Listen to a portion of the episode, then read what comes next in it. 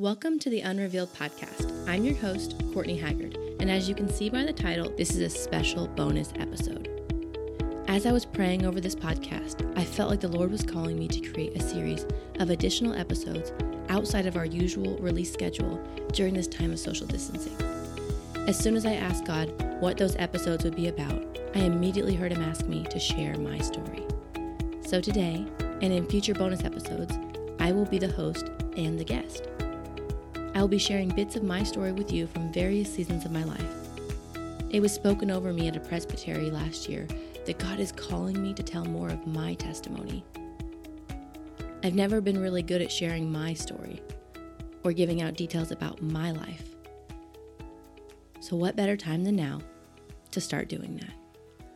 So, buckle up, get ready, and let's jump right in.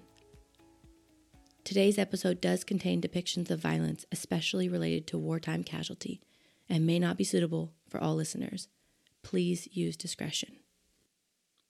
A part of my story that many people do not know about me is that I was active duty for five years, from 2006 to 2011.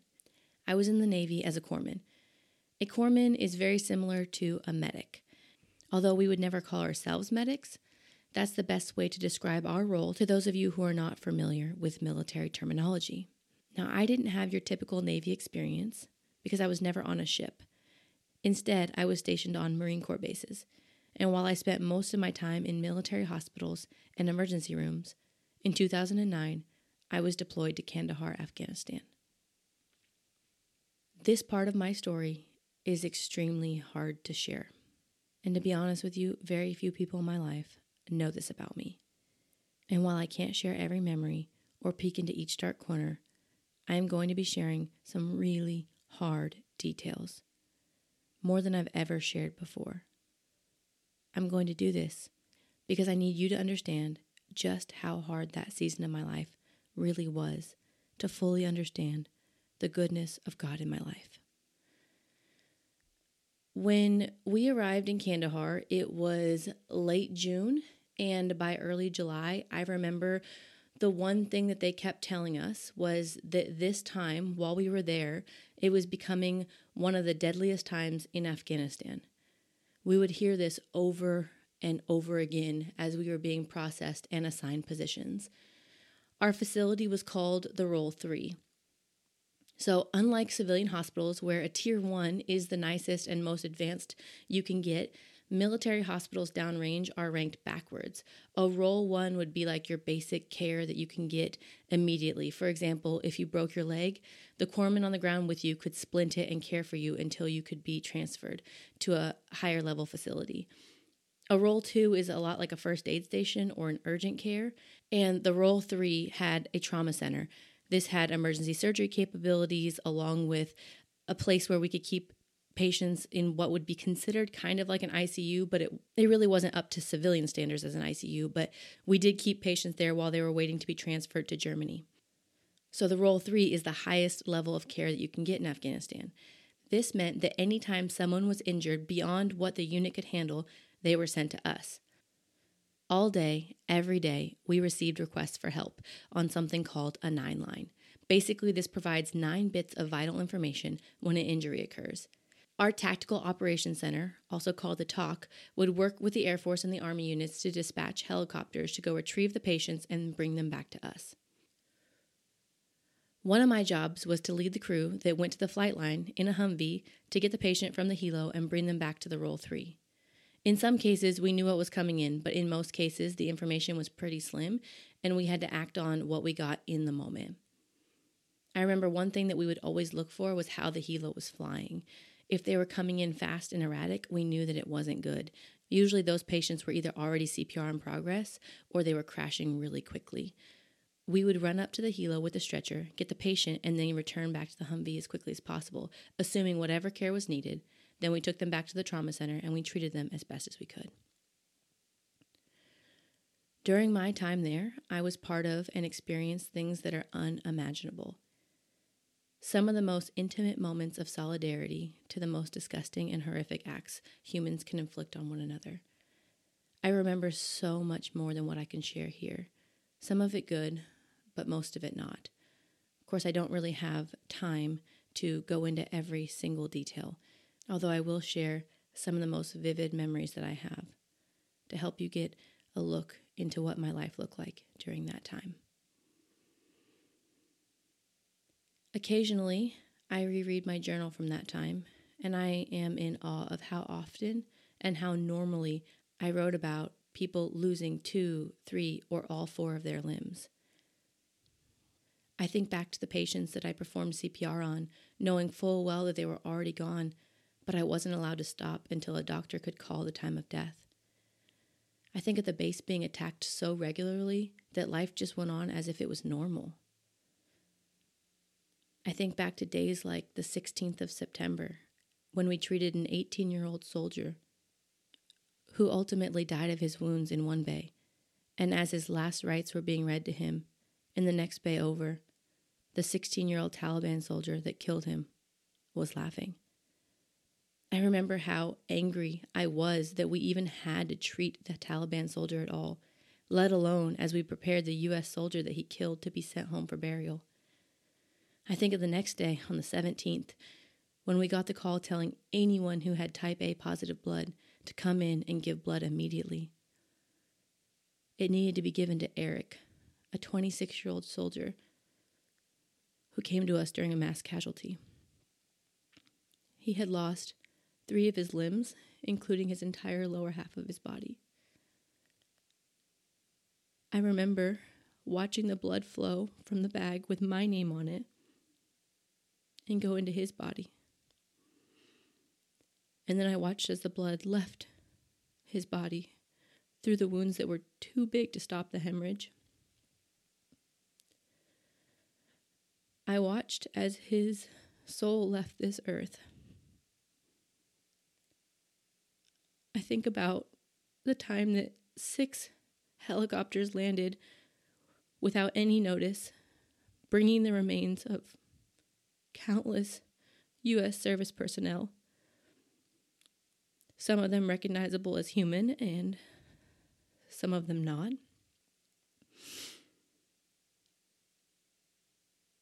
And I remember going into a debriefing meeting immediately after that call as we attempted to reconcile the horror of what we had just experienced with the fact that we didn't have the luxury of processing what we had just experienced or how we felt because another helicopter was already on the way. I remember being 20 years old and laughing about the fact that the Humvees that we were driving were older than all of us and I remember choosing to become numb. And then, suddenly, after six months of nonstop tragedy, our time was up. And we were told we were coming home. We finally had a date set that we would be back in the United States. It was January 5th, my second wedding anniversary. I remember coming home and flinching when I was touched and missing the people I was deployed with. I remember not knowing how to express to Justin, my husband, that I still loved him, but I was having a hard time accessing and expressing that love. I struggled to cope with the fact that I was suddenly thrust right back into my very normal life, surrounded by people who had no idea what I had just lived through for half of a year. It took me some time to realize that I wasn't really feeling any emotions. Well, except for anger. I was really angry. I was angry that there were people still over there in Afghanistan. I was angry that I wasn't there to help. I was angry that the people around me didn't understand and I was angry that everything else in my life felt completely meaningless and trivial compared to the life and death emergencies that I had become accustomed to every day. I didn't want to go back because honestly, it was hell on earth, but I didn't want to be safe in my normal life either. I knew I was not in a healthy mental state, so I went to get help. I went to a counselor and they helped me walk through a lot of what I was experiencing and helped me to better understand what I was going through. And with counseling and some time passing, I was able to eventually adjust to the fact that this was just a part of my life, that in all likelihood was something that would remain in my past, and that a majority of people in my life would never understand.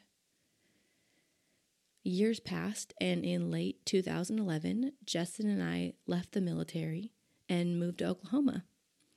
We got plugged into a church, and in a very short time, our lives were transformed. My husband grew up in church, but he never really knew God on a personal level. And I was completely new to the things of God. I was introduced to Jesus, and our lives radically changed. We were now these church going Christian civilians in a new state with a future ahead of us. And year by year, the old life fell away, and we began to build a new life with Jesus as our foundation. One day, about a year ago, our church did a Young Communicators Weekend. This is where three of our really talented young speakers each gave a 10 minute sermon on this question Who is God to you? He was their healer and their encourager and their new identity. And while all of those things resonated with me deeply, I knew that wasn't the answer for me to that question. I started to ask myself, who is God to me personally? And as I sat there praying and asking God, Who are you to me personally? God brought this analogy I had used in the past to my mind, one that I used to explain to people how I survived what we did in Afghanistan. At some point, I had made the choice, whether consciously or not, to compartmentalize everything I was feeling, to lock up all my feelings into a little box somewhere in the back of my mind, and to keep them there. But the problem with that is you don't just get to lock up the hard and scary and dark feelings. When you make that choice, it's an all or nothing kind of thing. And like the traumatic events that forced me to put everything in that little box, you don't just get to say, okay, I'm done with the box. I'd like my happy feelings back. You need something equally powerful to redeem that. You need a healing like you've never experienced before and you need someone to help you appropriately navigate and process all of the hard stuff if you ever want to get the good back. As I was sitting there praying and God brought that analogy back to me, I knew immediately who God was to me. He was the key to that box. I had locked it away and shoved it deep down, and He was the one to help me open it back up and get those parts of myself back. If you've ever heard that song by Rita Springer, When I Thought I Lost Me, you knew where I left me. You reintroduced me to your love. You picked up all my pieces and put me back together. That is such a perfect description of the revelation that I got that day. He was the key. And He was the one to put me back together. He was my maker and my remaker. Now, I can't stand here and say that every day is perfect and that I never struggle. Even though it has been almost a decade, there are still times when that season of my life affects me. My whole life, I've been really self sufficient. It has always been hard for me to trust people to come through when they say they will.